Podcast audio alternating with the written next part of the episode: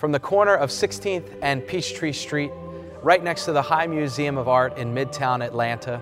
Welcome to the First Presbyterian Church.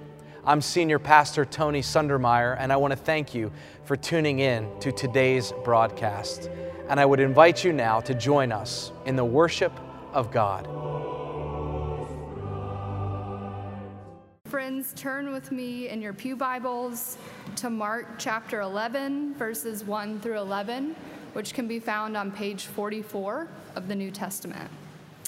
Listen for and hear the word of God. When they were approaching Jerusalem at Bethphage and Bethany, near the Mount of Olives, he sent two of his disciples and said to them, Go into the village ahead of you, and immediately as you enter it, you will find tied there a colt that has never been ridden. Untie it and bring it. If anyone says to you, Why are you doing this? just say this The Lord needs it, and we'll send it back here immediately. They went away and found a colt tied near a door outside in the street. As they were untying it, some of the bystanders said to them, What are you doing untying the colt? They told them what Jesus had said, and they allowed them to take it. Then they brought the colt to Jesus and threw their cloaks on it, and he sat on it.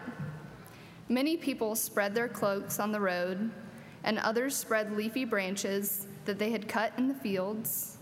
And then those who went ahead and those who followed were shouting, Hosanna!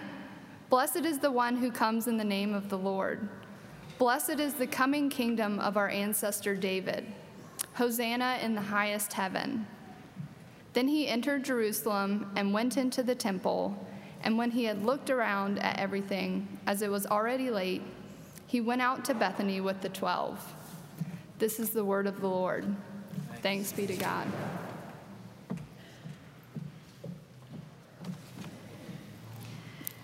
Friends, our second scripture lesson comes also from the Gospel of Mark a little bit later in chapter 15, verses 33 through 41. Feel free to follow along on page 51 in your New Testaments. Listen again for God's word. When it was noon, darkness came over the whole land until three in the afternoon. At three o'clock, Jesus cried out with a loud voice, Eloi, Eloi, lema sabachthani, which means, My God, my God, why have you forsaken me? When some of the bystanders heard it, they said, Listen, he is calling for Elijah. And someone ran, filled a sponge with sour wine, put it on a stick, and gave it to him to drink, saying, Wait, let us see whether Elijah will come to take him down. Then Jesus gave a loud cry and breathed his last. And the curtain of the temple was torn in two from top to bottom.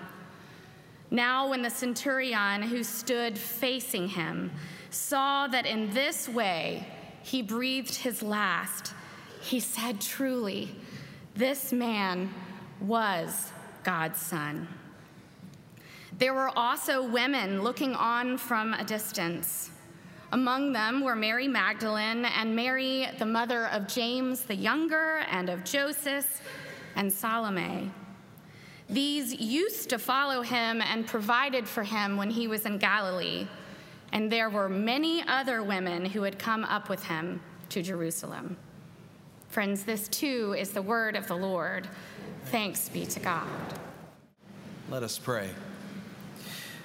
Lord, break open your word afresh to us this day so that we would be different people than those who came into this sacred space this morning, even to be more like your Son, Jesus the Christ. It's in his name that we pray. Amen. Ernest Becker uh, won a Pulitzer Prize in the mid 1970s for a book he wrote entitled The Denial of Death. The premise of the book goes something like this Human civilization of all kinds and in all times is ultimately, he argues, an elaborate defense mechanism against the knowledge that we are all going to die. For Becker, the core of human existence is riddled and perplexed by this deep anxiety. He writes, This is terror to have emerged from nothing, to have a name, to have consciousness of self, to have deep inner feelings and excruciating inner yearning for life and for self expression, and with all this, yet to die. Albert Camus once said the philosopher's only real problem is the problem of death. This problem of death, and by extension, the problem of evil and the problem of human suffering, the problem, to paraphrase the great poet Robert Burns, of our inhumanity to one another, these problems have often been used as stones hurled by critics to shatter the glass, glass houses in which the pious and the faithful live. The refrain has become so familiar to us, hasn't it?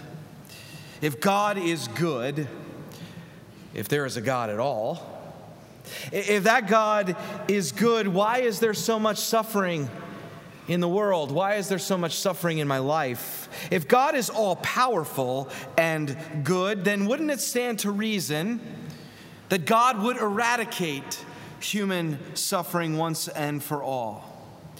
Uh, to be sure, these stones, these problems of death and evil, of human suffering, of our inhumanity toward one another, coupled with the belief in a good and all powerful God, the, these problems are no longer exclusive to people who still have the audacity to believe in the 21st century.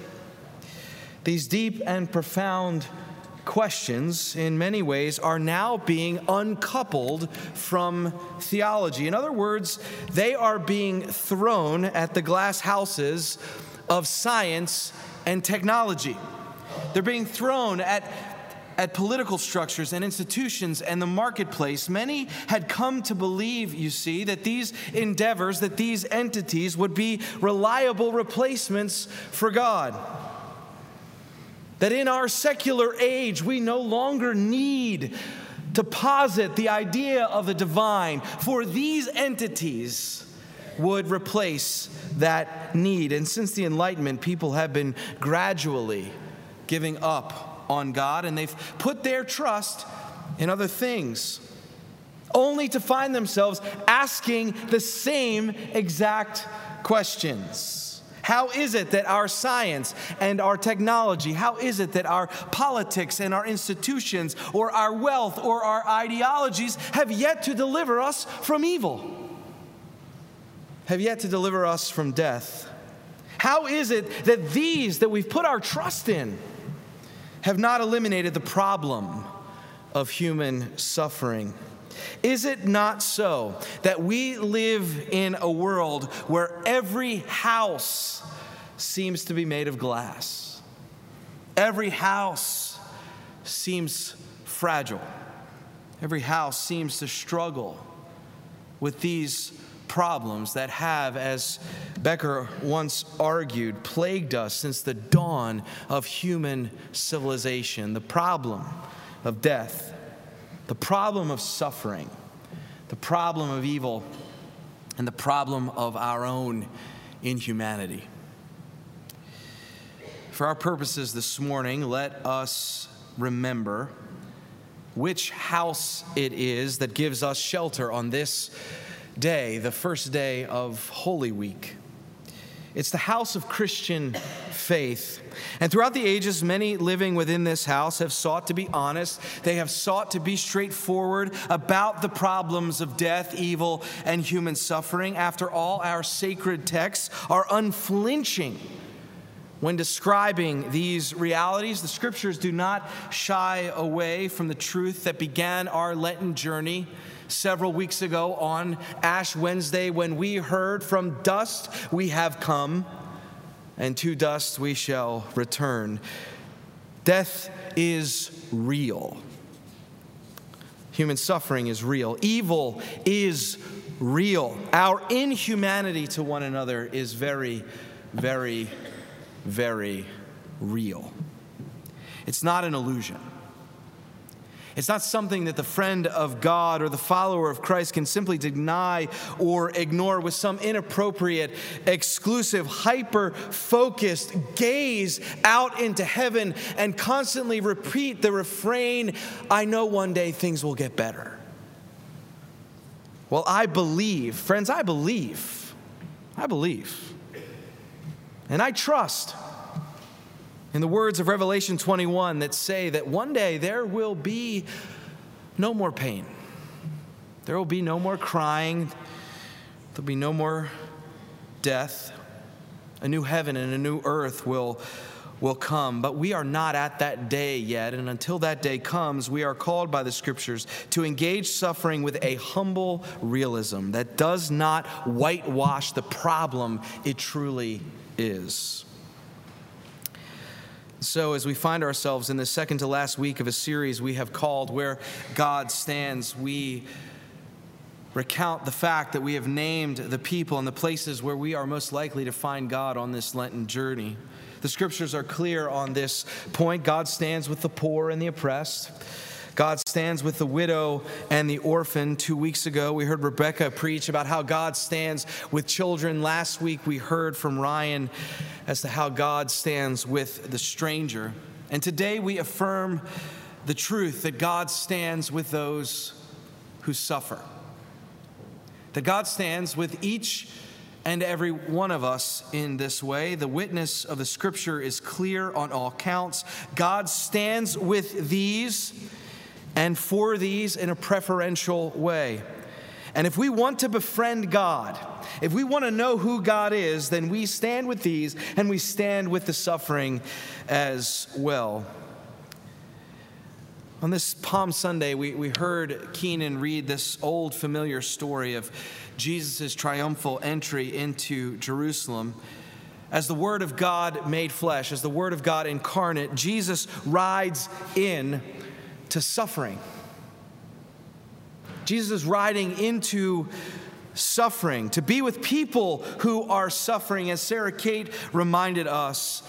And he rides in to meet his own suffering as well. He rides in as the promised Messiah, as the Savior, as the Christ, as the great deliverer for those who are suffering under the brutal regime of Rome. And with shouts of Hosanna, Lord, save us, he is hailed as the one who comes in the name of the Lord. And what is so fascinating about this scene connects to two things. First, it connects to, to what we may perceive were some of the expectations of the people gathered for that parade, but also connects to this conversation about suffering because it is quite possible that these who gathered for that great parade were thinking, would this be the day that the Messiah would eradicate evil once and for all?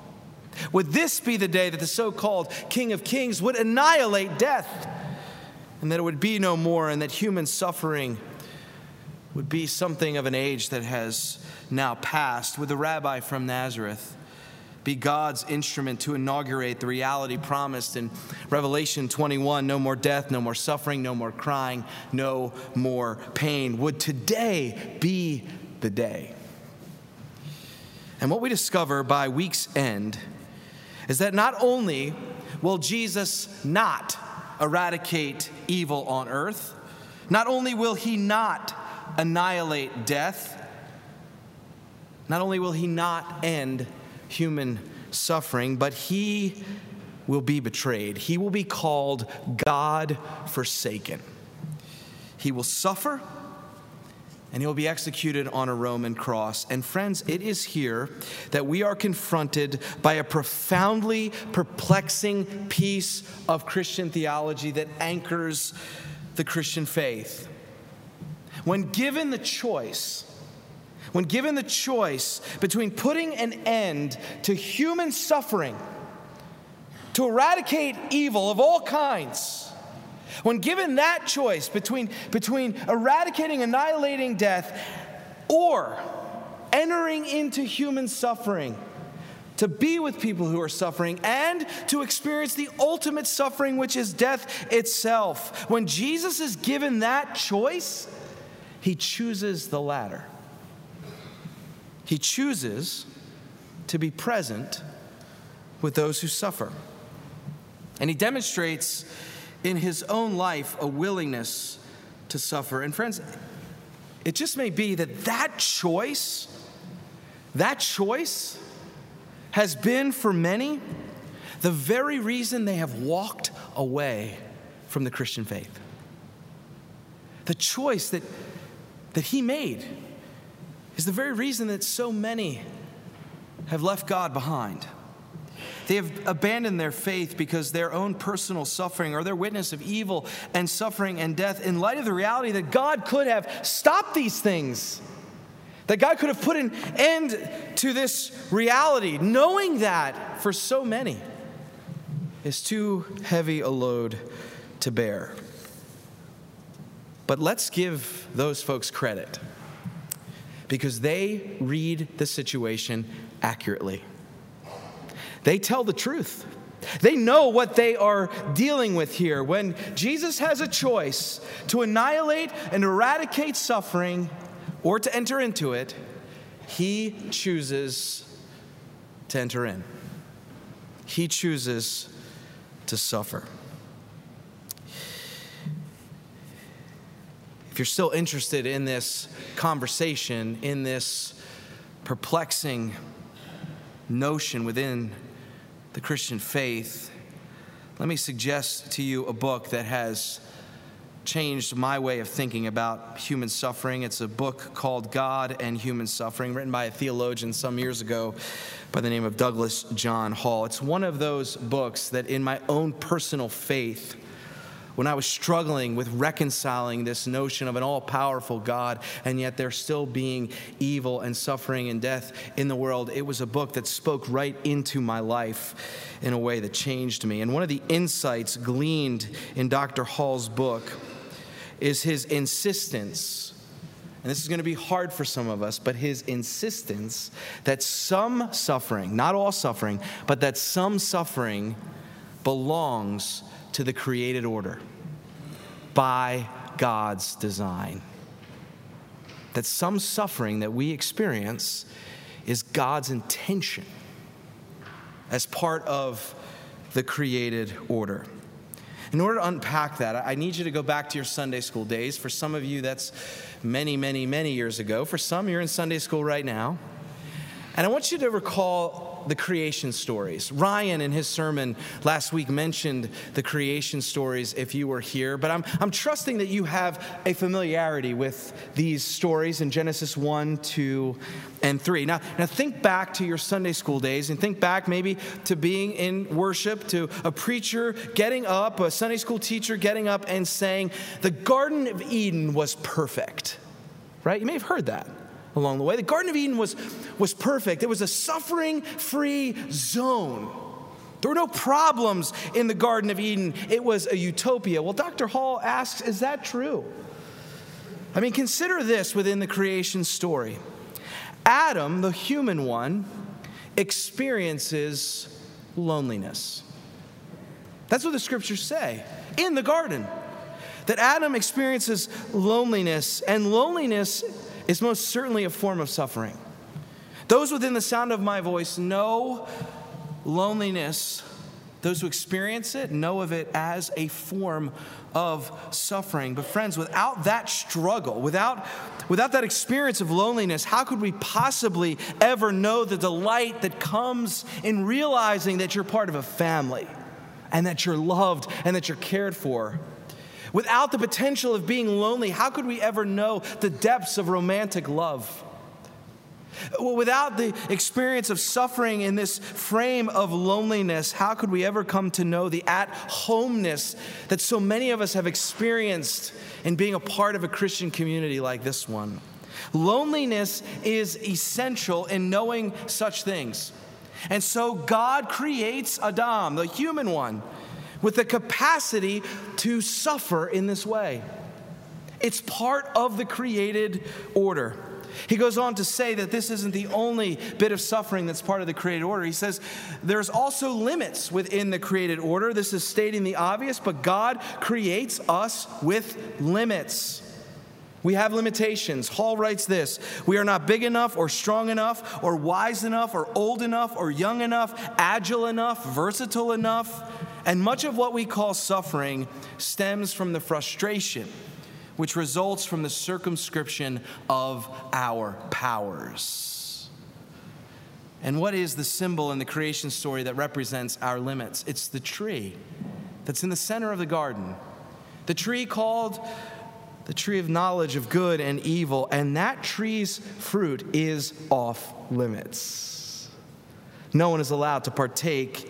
It represents our creaturehood, it represents our limitations. And this sense of limits leads, says Hall, to a third form of suffering. And that's the suffering that comes from the realities of temptation. And what's the most basic fundamental form of temptation in the garden story? To eat the fruit.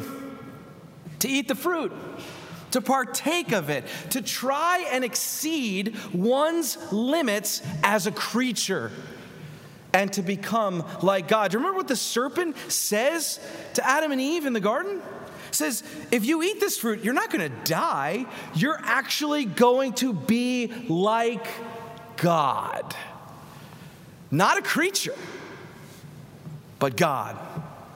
That's why the first commandment given to Moses and the people of Israel in the desert is I am the Lord your God, and you shall have no other gods before me. But how many of us have brought suffering to ourselves? How many of us have brought suffering to others because we sought to overcome our limitations? and to replace God with ourselves. How much suffering is rendered in the world when the creature tries to be the creator? We'll get back to that in just a moment, but I want to state clearly that there are forms of suffering some forms of suffering that are inherent in the created order, and they actually serve a purpose in God's mission.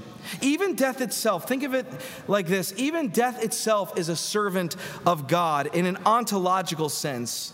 And what that simply means is that death helps us know who we are, that we are creatures, that we are human beings, that we are all going to die, and that we are all utterly dependent on the grace and the mercy of the Creator God. These sufferings serve God's purpose in unveiling to us who we are and what we're called to do. We're creatures created for love. We're creatures created for communion with God and with one another. We're creatures created with limits that make us utterly dependent on our Creator, and we all have free will. We all have free will to choose or not choose and try to transgress those limitations. And, friends, without that choice, without that choice, without freedom, there can be no love. And if there's no love, then there's no God. And if there is no God, there is no life. These forms of suffering that I've just mentioned shouldn't be annihilated, they shouldn't be eradicated. Because these forms of suffering, loneliness, limits, and temptation all serve God's purpose in letting us know exactly who we are in letting us know that God is with us even in this form of suffering. I want to close with this, and I want to be very clear on this point that while there is some suffering that belongs to the created order to serve God's good purposes, there is certainly suffering that is not found in the service of God. This must be said the, the, the, suffering born from, and this goes back to Burns's poem, our inhumanity to ourselves and to one another. That kind of suffering we declare is an enemy of God. That form of suffering is not actually part of the created order, but it's something that results not from the will of God, but from our own will, our own desire to be God and to play God, to transcend our limitations. That is the suffering that will meet Jesus in his crucifixion. That is the suffering that will have him rejected. It'll have him betrayed. It will have him beaten and nailed to a tree on a hill called the skull. That is the suffering, not born of God, but born of us, born of our sin. And perhaps that is why 1 Peter puts it like this that Jesus himself bore our sins in his body on the cross.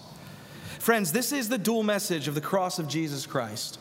On one hand, Jesus stands with those who suffer as part of the created order so we might know that we were created for relationships, that we were created to trust in God, and that we're created to let God be God and nothing else.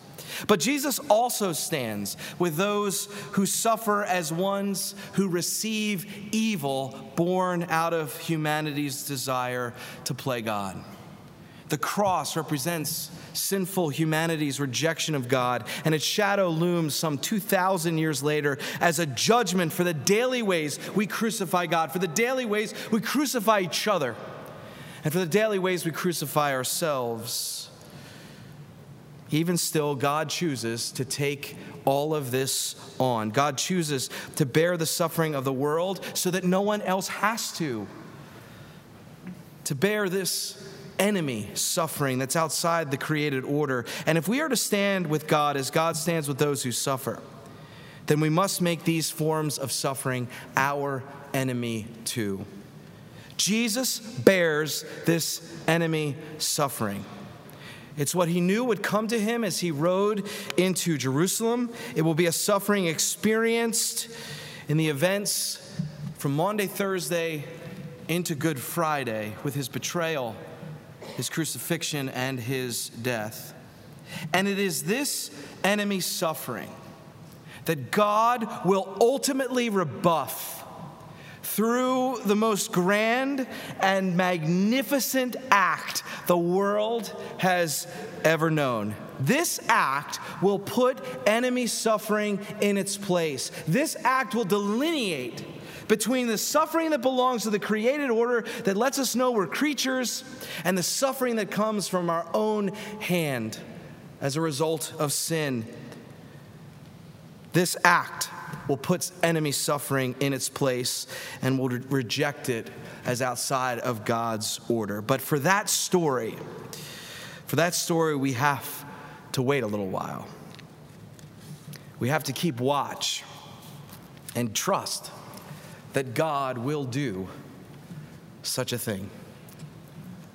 Amen.